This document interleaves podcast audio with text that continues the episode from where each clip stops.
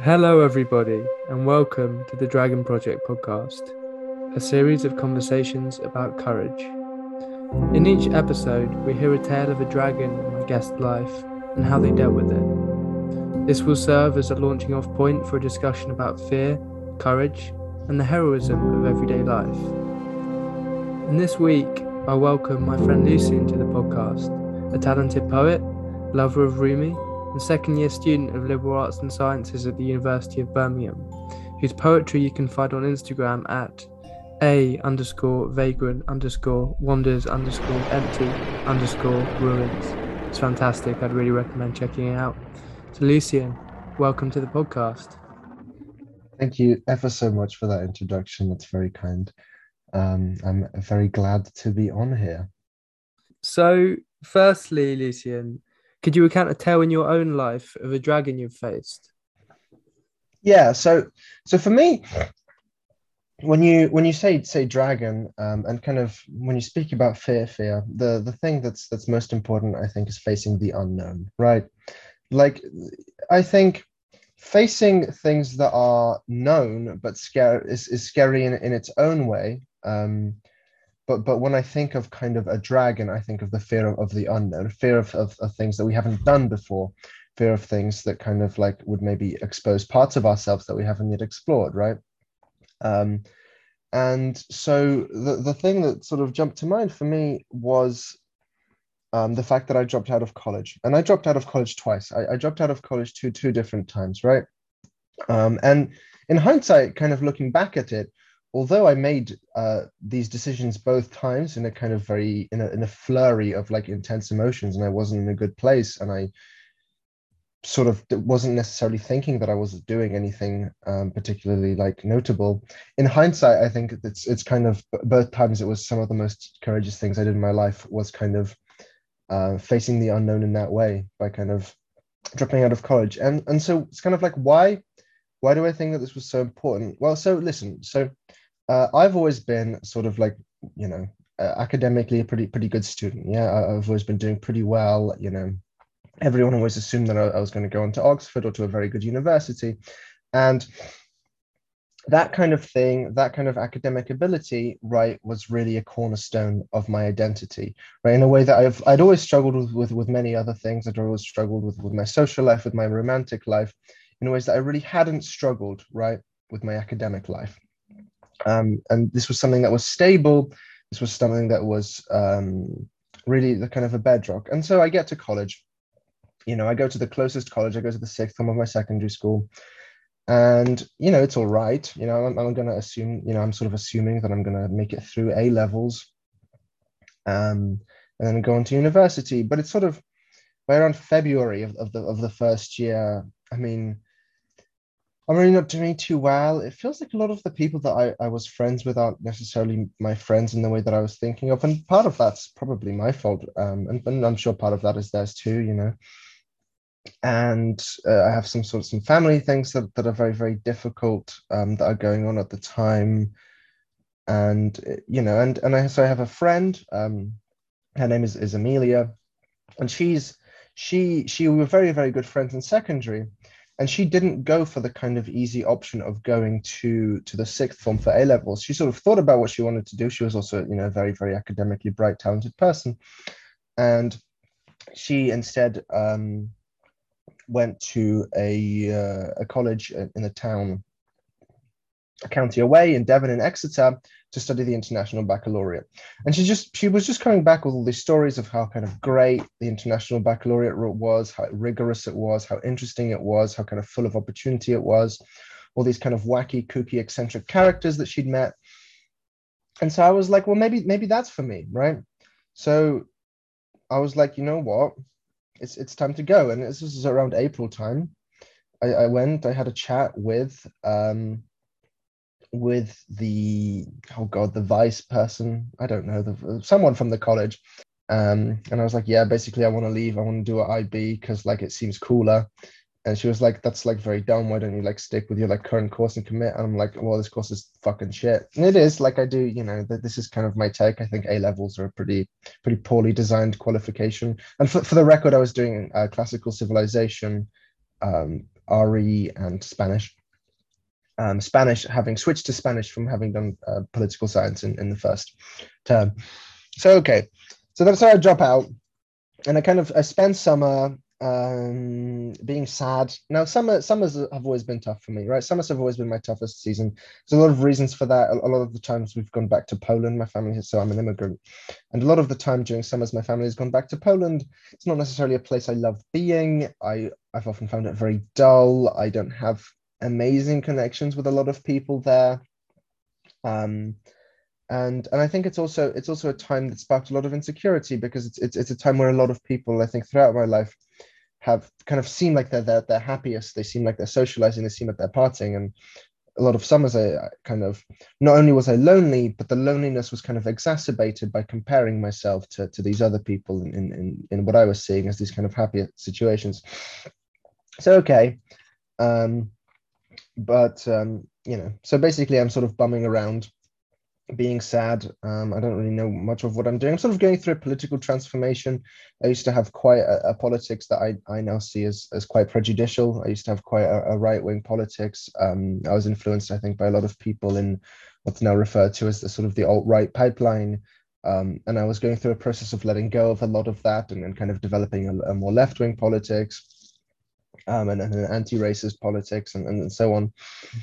Um, so you know, it, it, it, wasn't sort of totally unproductive, but by and large, I, I kind of bummed around and, and was sad. I, I, I, um, I got a therapist, a private therapist for the first time my for my life, and and he sucked. He was absolutely, you know, he was absolutely dog shit.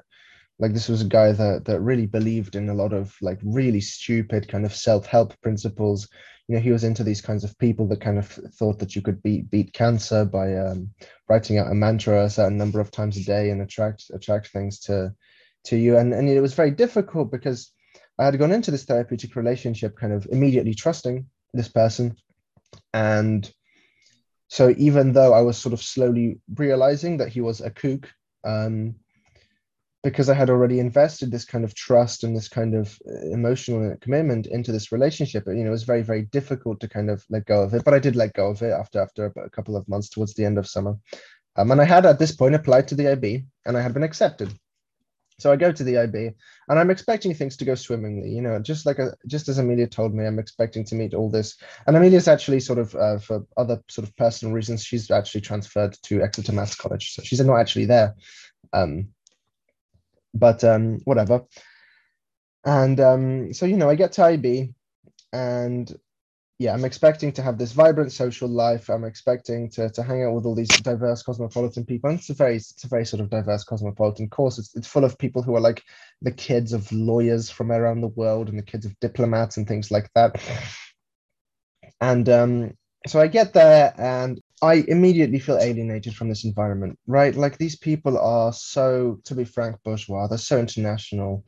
These, these, these are people who are, you know, who've, who've been to, to very good private schools. These are people who've been to, to, to, to Steiner schools.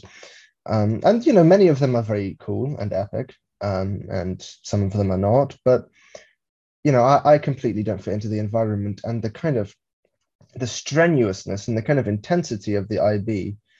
Um, the strenuousness and the intensity of the IB really just immediately comes to the forefront, right? It's kind of like, oh wow, like yeah, there's there's a reason why people kind of complain about this course so much. Yeah, like yeah, like okay, it's nice that it kind of has this this rigorous philosophy, um, but it's also just like, can I hack this much work right now? Especially after I've been moping all summer, I'm still not really in a good place, and, and my kind of family issues are recovering, but slowly and um, what happens is I sort of stop attending classes, and and uh, I think a month, a month and a half into the IB, um, I make the decision to leave.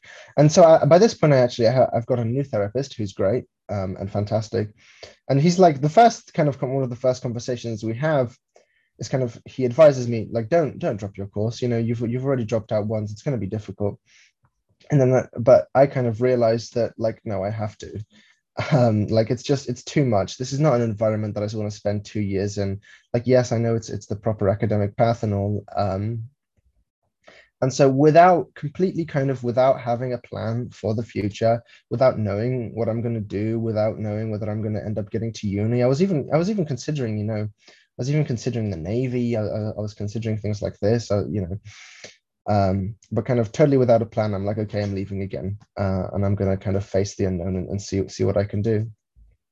Um, and that I think is is you know one of the best and bravest decisions I've ever met. You know, like the, the, the yeah, and and I think it, it's it's it's it was an even kind of I'm very proud of myself for kind of even just being able to do it a, a second time, right? Like I, I dropped out once and and that was you know kind of difficult enough and and you know you know you, we are kind of bombarded. I think especially people who do do back academically are um are bombarded with um with kind of you must go to uni, you must go on this path, and it's like I had already sort of deviated from it once, and, and now if I was going to deviate from it again, I mean, it, it, sort of starts to get complicated because the government only funds three years of college and, and things like this.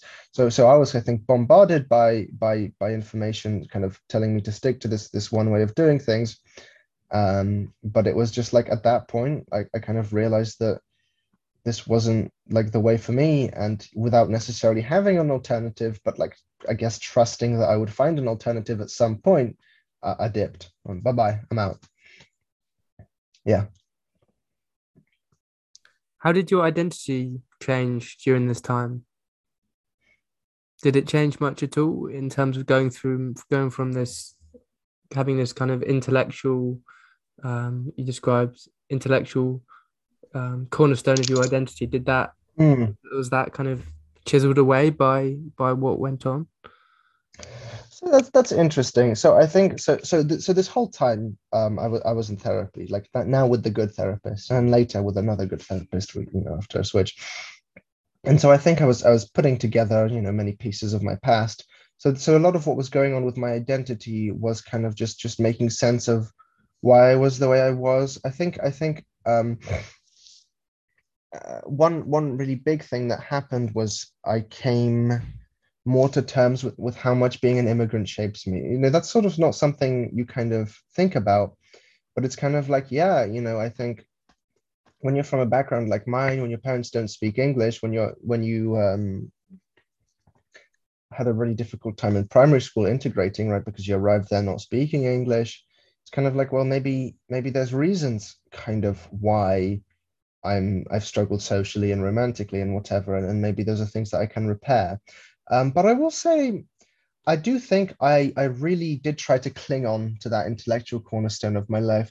So I think even though nominally it was it was it was sort of it didn't look good I think I, I, I, kind of try to defend that that aspect of my ego by being like, oh well, you know, maybe I'm not so good at like keeping up with these like qualifications and stuff, but actually, you know, these qualifications only measure a certain kind of rote formulaic intelligence, and I am a liberated creative genius. So, um, so you know, I think was perhaps one might have expected um, that kind of aspect of my identity to fall away. I think I. Uh, I did cling on to it. And I think I clinged on to it because it really was, I think I've let go of, well, I'd like to think that I've let go of it somewhat sort of since coming to university and then growing in other aspects of my identity.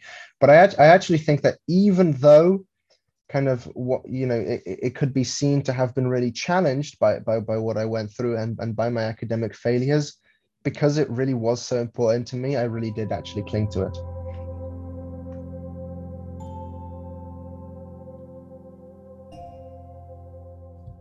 What does the value of courage mean to you? I mean, it's it's everything, right? Like courage is is is probably one of the most important virtues, if not the most important. I mean, if you consider like love to be a virtue, then love is the most important virtue. But I think if you don't, and I sort of wouldn't, I think love, I, I'd put love in a sort of even higher place than than than kind of a virtue. Um, uh, courage courage is, is key because courage is what allows you to grow as a person because courage is what allows you to face the unknown and you only grow when you face the unknown realistically speaking right because if you go back you know you can kind of well i say this by going back to the known, you can practice. Yeah. So so you can refine kind of skills by going back to the known, right? Like so if you're a guitarist and you um you love guitar and you've played guitar for a long time, kind of maybe learning some some new new techniques um on the on, on the guitar that doesn't necessarily kind of require courage because you're you're sort of going back to I suppose in some sense it might but I think you're very much going back to something that that you've done before. So so you're kind of refining your skills by practice.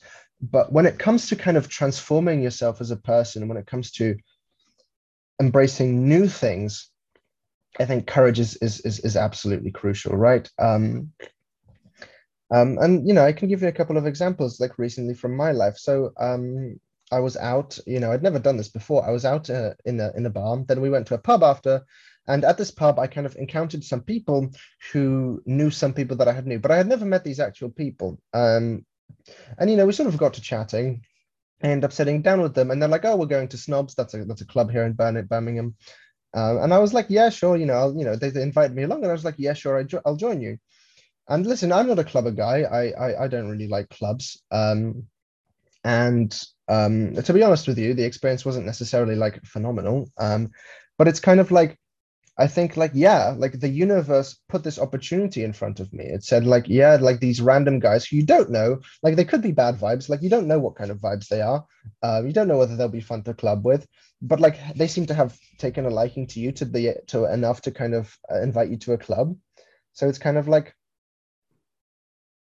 you need to have the courage to kind of take that opportunity up and i think courage is what allows us to take opportunities um, you know or um, another one i think is is is is um, you know romantic love. Like romantic love uh, you know takes so much courage. Like um it takes so much courage to be that to be so vulnerable with someone that you would allow yourself to fall in love with them. And and to allow them to fall in love with you it's you know you really have to strip back so many kind of layers of defenses of, of your identity. Um, and i think you know a lot of the time when i when i when i kind of reflect on why i haven't done so well kind of in that world i think it's it is because it's not because i haven't been faced with opportunities but it's because i haven't had the courage um, to be able to strip back all those layers of defensive and to kind of show that vulnerability um, to, to, allow myself to, to kind of fall in love. It's a, it's a really scary thing. Um, or again, I think, like I said, maybe practicing an old skill doesn't require that much courage. Learning a new skill really does. You know, if you're someone who's never been a musician, you're like 24, you've got friends who are musicians um, who are very good, and you know that you know they've been learning for a decade or more, and you know that you're not going to be as good as them unless you you know for, for you know you practice for so so long I think to still then like let's say be like no I'm gonna I'm gonna commit to this and I'm gonna I'm gonna try this and I'm gonna try to make this a part of my identity even though it's new and it's frightening and I won't be as good as, as my friends who've been studying the guitar for decades. That I think it takes a lot of courage too. That's like one thing that I've struggled with. Like I've I've tried to learn guitar and um um, and so I've never played a musical instrument before, right? I tried to sort of start learning a musical instrument in, in my, in, you know, when I was like 19 and um you know I, I, went for the guitar you know a classic quite it's quite a cheesy option but you know it's a classic for a reason yeah. And yeah it's it's scary to kind of to to to to, to commit to something that you know you'll be bad at for a long time before you're good at it that that's pretty scary um and i think you know why have I not sort of continued? And I, I try to come back to it when I can. I'm not, you know, I've not been particularly diligent. And it's kind of like, so why why have I not um, kind of been playing the, the guitar? Is it because I'm lazy? Is it because I find it boring? Is it because it's it's that? Well, I'm sure you know these things. You kind of demotivation or, or being busy with other things play a part. But I think that the the real kind of the quality that that I would need to stick with it is is courage. Uh, and maybe I'll find that courage to stick with the guitar and properly commit to it at some point. Um, so yeah like i think i think courage is so important because it's what allows us to take new opportunities it's what allows us to face the unknown and consequently by facing the unknown it's what allows us to change and grow as people i think probably more than any other virtue in the book the courage to be disliked It says Adlerian psychology is a psychology of courage. Your unhappiness cannot mm. be blamed on your past or your environment, and it isn't that you lack competence. You just lack courage. One might use one might say you are lacking in the courage to be happy. So I think it's, mm. it's, it's quite it's quite brutal. I do I do uh, yeah you know it is brutal, and I think it doesn't maybe apply to everyone, but I do think it does take a lot of courage to be happy. You know, like to do things that like because because you listen we're, we're brought up in a, in a kind of society that says to be happy to feel worthy to love yourself you need to achieve stuff you need to work right they're like like like like to, to, you need to be productive. You need to to to create things. You need to keep on top of all of your responsibilities. Um and so i think a lot of us including myself certainly develop this affect where our happiness becomes um, conditional on us doing stuff, on us achieving stuff, on us fulfilling our responsibilities. To just kind of love yourself and to let go, let go of that. need. And I, I haven't done it. You know, I'd like to think I've made some progress, but I certainly haven't like fully let go of this need to be productive. But I think to let go of that and to just say, like, yeah, um, I'm I'm going to be happy. And I, you know, I understand like like not everyone is, is always in a, in a position to say I'm going to be happy. There's a lot of social conditions that play into this. But I think for for myself anyway, um, I I think I've had the tools to be happy for for a long time, and it's only recently that that I've had the courage to kind of let myself feel a bit better. And i think as well you know when you're when you're not in a good place for a long time whatever bad place you're in becomes comforting yeah? Like it becomes home.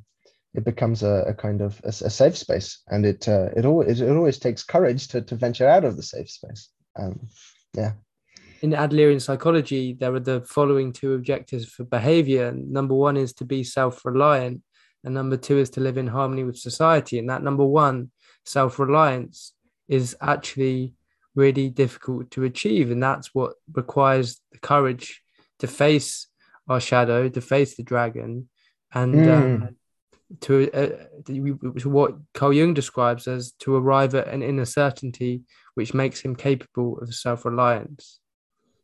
Yeah, I mean, I, I just I don't really have anything to add other than I totally agree with with this framing. I think it's true. I think I think to to to to and to to have a kind of an inner source of happiness, and true happiness does always come from within. I think you need uh you need courage. You need the courage to be disliked. You need the courage to be judged.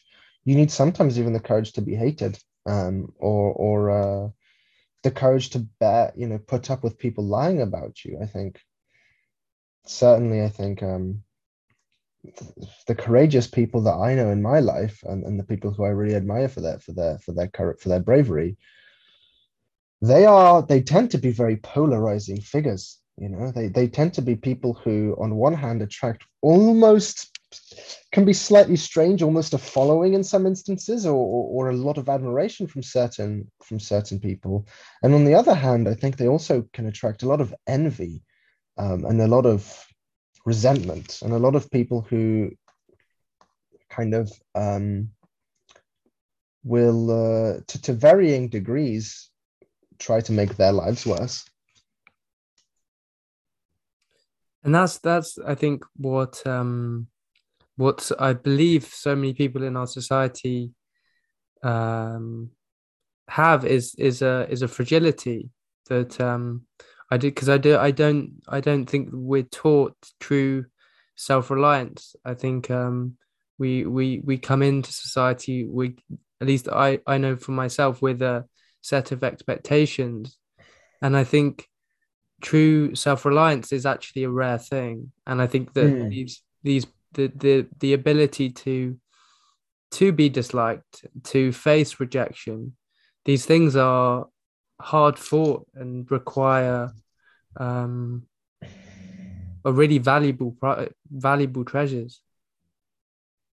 Yeah, you know, a hundred a hundred percent. Um, but I mean, I don't know. I hmm, whether people in our society do people in our society lack courage? I feel like I certainly lack courage sometimes. Um, it's it's it's interesting because yeah, no, I do. I do think that, that that we live in a world that encourages staying in your comfort zone, or maybe a world that just makes staying in your comfort zone very easy if you want to to do that. Um, so so I, I, I do agree with that. Yeah. Um, and and you know, and we're all we're all prey to it. Like you know, I I certainly feel like yeah, I have spent a long time staying in my comfort zone when it comes to many things where if I had just sort of stepped even even even one step outside said comfort zone, I, I would have, I think, become a, a, a, a kind of a much happier and, and uh, uh, well, I think it would have been both good for me and good for the world, basically. Um, but I didn't do it because I didn't have the courage at that time. But I suppose, you know, I suppose what I would ask is, um, why why do you kind of think it, it is so that that that many people, like I think, including ourselves, uh, can lack lack courage in these moments, and and why do you think it is so difficult um, to kind of to cultivate it?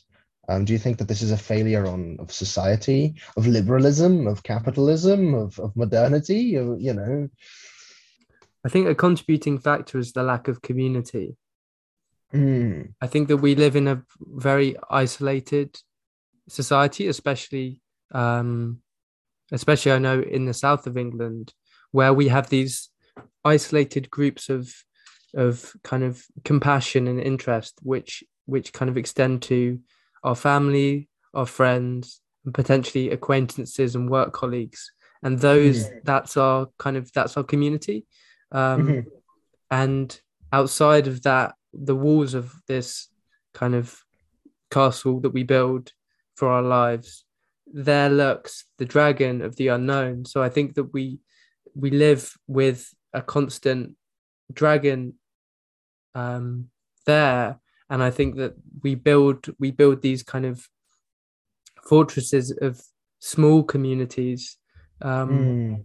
which which really aren't enough to face these dragons which exist and um, I guess potentially aren't encouraging enough Hmm. I think I would agree. Um, although I, I might, you know, if you'd allow me, I might be even even ever so slightly more cynical than you are.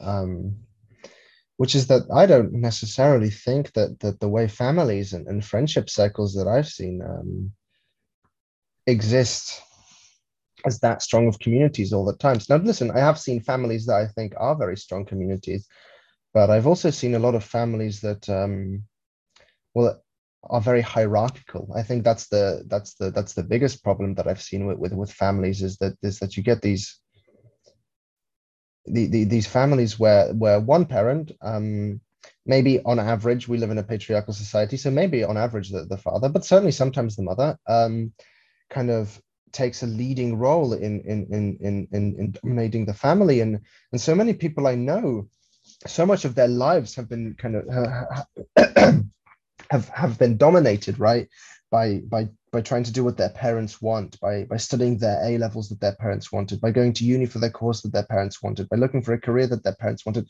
um, by hanging out with people that their parents would approve of by dating people that their parents would approve of. And and and to me when when i see that kind of like hierarchy that kind of rigid rigid formalism or, or just that kind of rigidity i suppose where where where um, a certain I think certain agents in the family just have certain goals and they want the other members of the family to to kind of fit into those goals.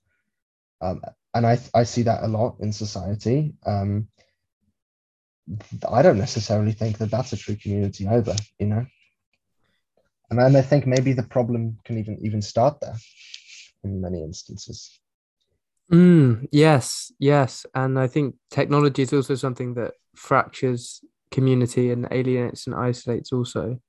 Mm, yeah, no, definitely.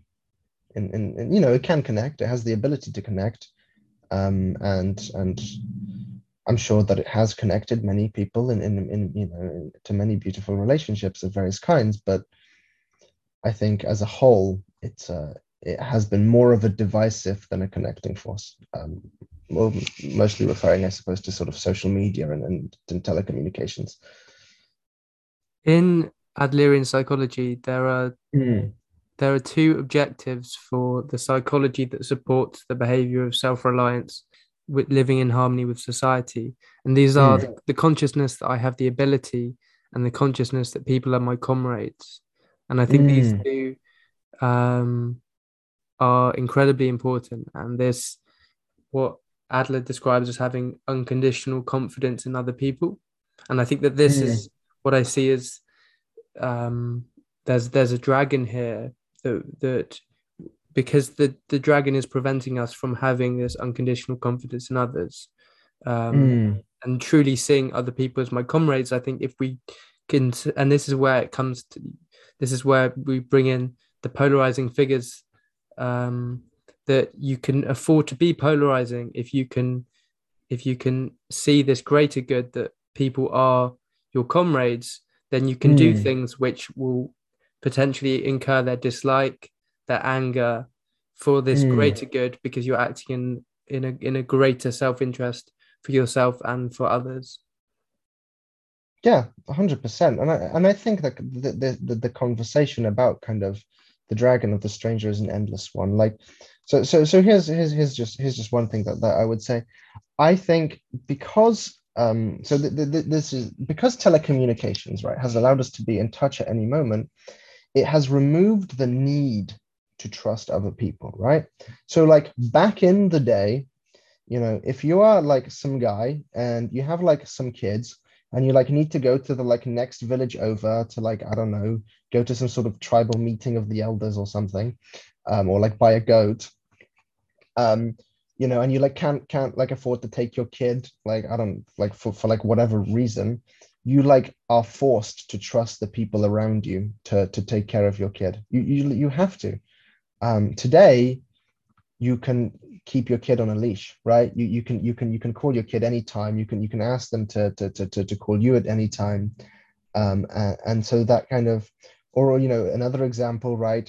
Back in like the day, if you wanted directions on the street, you'd have to ask a person, right?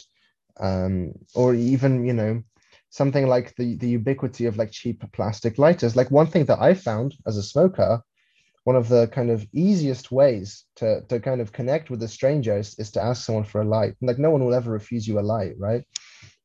Um, but even kind of that like it's so easy to, to, to kind of like maybe back in like the, the, the 40s when lighters were like made out of metal and and like were tough and uh, expensive um, if you didn't have a lighter you, you'd have to ask a stranger for a light and, and now you're, you're free to just just pay 50p and so i guess what i'm trying to say is that a lot of these changes have allowed us to not need to trust strangers. And because we've been allowed to trust not we, we've now gained the ability to not trust strangers. And because trusting strangers is tough, most of us, most of the time, uh, including certainly myself, I think, do just go for the option that doesn't require trusting strangers.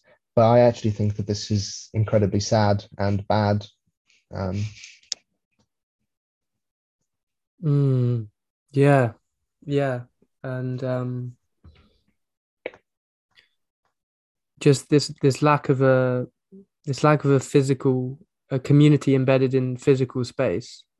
We have mm. now this virtual community, um, but we lack this this this physical space potentially um, where people can go and meet and congregate and meet new people, meet new strangers. Yeah, I mean, people, you know, I find it really sad that like, like I, I get very upset reading about um, the coffee houses of 18th century Europe or, or, or even the coffee houses of, of, of um, the 10th, 11th, 12th century Islamic world. Um, now, of me, maybe I'm getting a romanticized portrait of these places, but the way these places are described is that basically all these all these people would go there, they would like drink coffee, and then they would like discuss politics and like probably like you know plot the overthrow of the of the current current caliph or something. Um, and you know that sounds really fun. Like i'd love to go to a place where i could just uh, soberly you know uh, congregate with like random people and like plot the overthrow of the government. But um uh, i don't you know people don't like being approached at coffee shops. It's strange to approach someone at a coffee shop and i'm, I'm certainly a part of this. If, if someone just approached me at a coffee shop like said hi and, and and wanted to sit down next to me i would be taken aback. Not because i wouldn't want them to necessarily. I might very well but because it feels like such a violation of the typical kind of rules of social conduct that we live under. That makes me very sad that, that, that like our modern cafes are not spaces to, to kind of meet random people. Like it's actually to meet random people sober, um, it's tough, you know. Like I think we as students are quite lucky, right? We do have these these kinds of mechanisms of like societies and things that that do smooth things out a bit. But it's like, wouldn't it be nice to like go to the coffee house and like chit chat away with like random people um, who are probably going to have some like very crazy opinions. Yeah, and I think that again, technology is something that re- it really hinders this because, especially, I now see um, AirPods everywhere, and Mm. also, um, so which which which makes approaching strangers so much more difficult, nigh impossible, because they're they're now in a different world. Um, so Mm. to approach that stranger is to literally unplug them from the system that they're in. So it's Mm. so we're incre- I think increasingly these areas like commuting, where previously, or cafes, uh, where previously we would have these areas where people can congregate and strangers can meet and share. Technology is making them increasingly isolated and just putting up Yeah. barriers to this to this sharing, this community. Um, and and uh, you know, and a lack of trust as well. A lack of trust that others that strangers are good. That's that's like I find the concept of like teaching kids like the idea of stranger danger. I genuinely like this makes me so angry. I find it abhorrent. Like I find it disgusting to like tell your kid like oh, uh, you know, strangers are um are dangerous. You shouldn't take things from them. You shouldn't listen. Listen, okay. Listen, pet all pet like like the classic example, right? And then we got shown this at school. Like, don't take sweets from strangers because there could be drugs in them. No one is giving drugs away for free to your children. This has never happened. Drugs are very expensive. Okay, they're they're kind of they're quite hard to get, and like no one is like randomly like slipping MDMA into like Halloween candies. Okay, like it's I I find it so abhorrent to to instill in your child a fear of of the world, a fear of the other, a fear of people who they could potentially have such wonderful connections with. Um, I think it's absolutely awful, like just just disgusting. And what comes to mind is the uh, as as a as a specifically middle class dragon that emerged was the Madeleine McCann case because I feel like Mm. that had a massive it had a massive impact on my psyche of making me fear the other of being this fear of being kidnapped and I think there is this this looming kind of monster um, in our consciousness that represents this stranger danger other kidnapper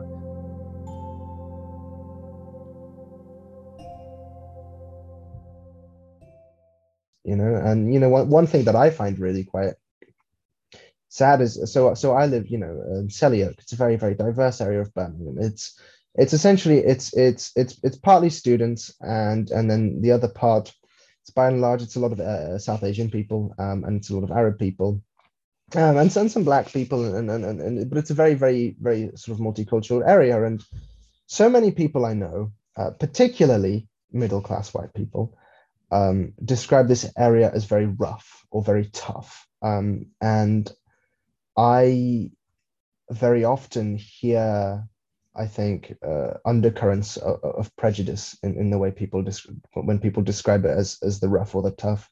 Like it makes me very sad to, to kind of think that some sort of uh, some Muslim family just living here would would be considered like the rough or like the tough of the of this town. Like, come on, bro. Um, um, and then, but I also, um, or, or rather, I do then understand also that that prejudice does come from a fear that's that this person that, that these people who are prejudicial have ha, haven't chosen to have that fear. It's been it's been pushed onto them by various external forces.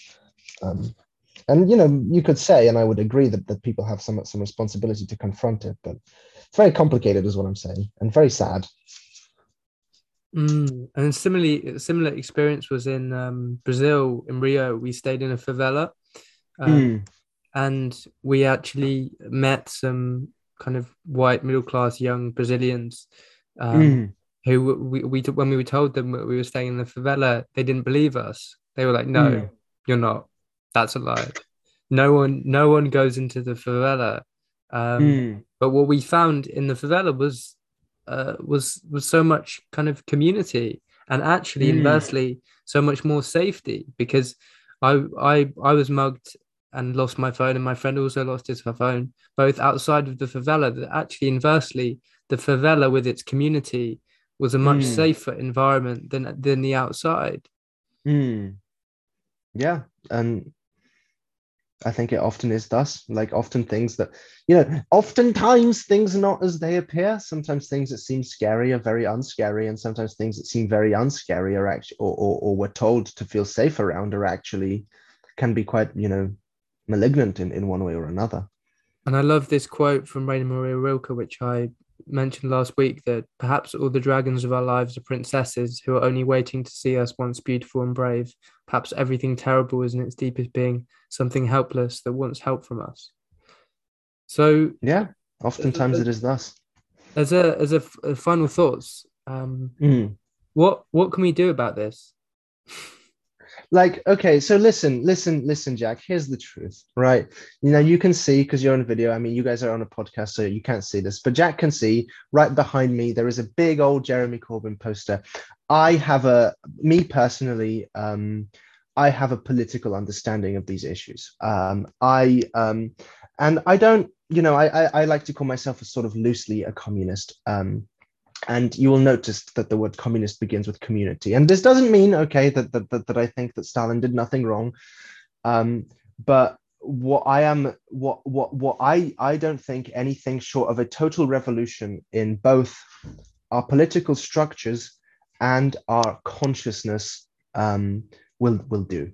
And the way i see that revolution so, so, so and i so i think that that that opinion about the kind of that a revolution is needed I kind of see that as almost um, it's not an apolitical opinion, but it's a less biased opinion. And now here we get to my personal biases, um, and my personal biases are, uh, and, and my kind of personal ideology is that I think we need to build a society that is less hierarchical, where more people have say in how the society is run, where it feels like everyone's opinion in what like how their local community is run matters, right? Because you know, yeah, we vote once every four years. And, you know, maybe if you really care, you vote like once every two years because you vote in your local elections too.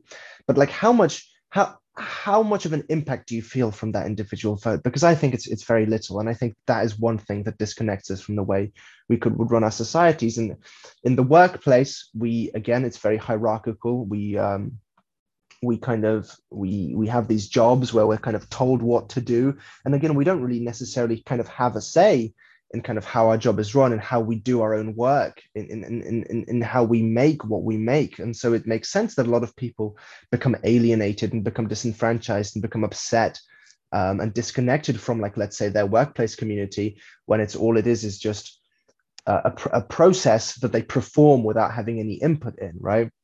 Um, and and so what, what what I see as as as the solution in this very kind of typically typically Marxist fashion, and I acknowledge that this is this is totally my own ideological bias, um, is is is a world that does away uh, as much as can be done, whether slowly um, or in a sudden flash. I would be inclined to the sudden flash with these hierarchies, and that allows people input into how they do their jobs, into how their local community is run, into whether the new then the new bridge is going to be put, okay, in, into what what things are stocked on supermarket shelves, or, maybe you know, they wouldn't be supermarkets, they'd be something else, right?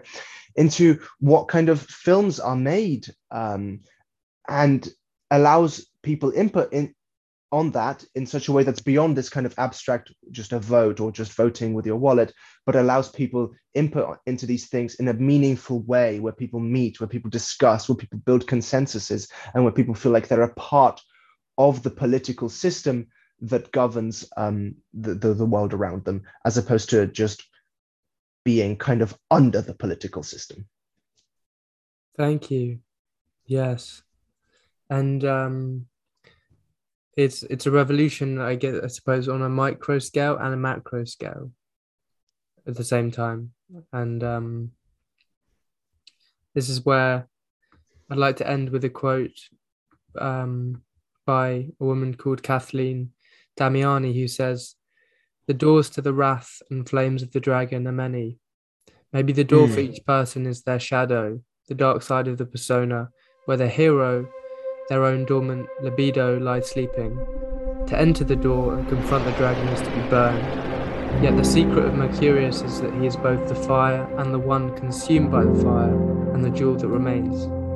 Each of us hmm. has a hero within that seeks the flames of the battle with the dragon. For the hero is simply the same energy going in another direction, going hmm. home. To remain conscious and embrace the flames means the death of the ego. The bravery of the conscious standpoint entering and owning the flames is the hero. The hero must die. He always dies. He enters the belly of the whale like the sun devoured by the night, whose symbol is the serpent. The mystery of rebirth is the death of the heroic consciousness that embraces its own annihilation in the dragon of the unconscious. But just as the sun arises again in the east, so too there is no final death, but a rebirth into the self. This is the greater life, a life of understanding. Nice, dude. I agree. Thank you so much for coming on, Lucine. It's been an absolute pleasure. It's been, it's, yeah, absolute pleasure for me also. Great. Thank you. And I'll see you guys next week. Goodbye.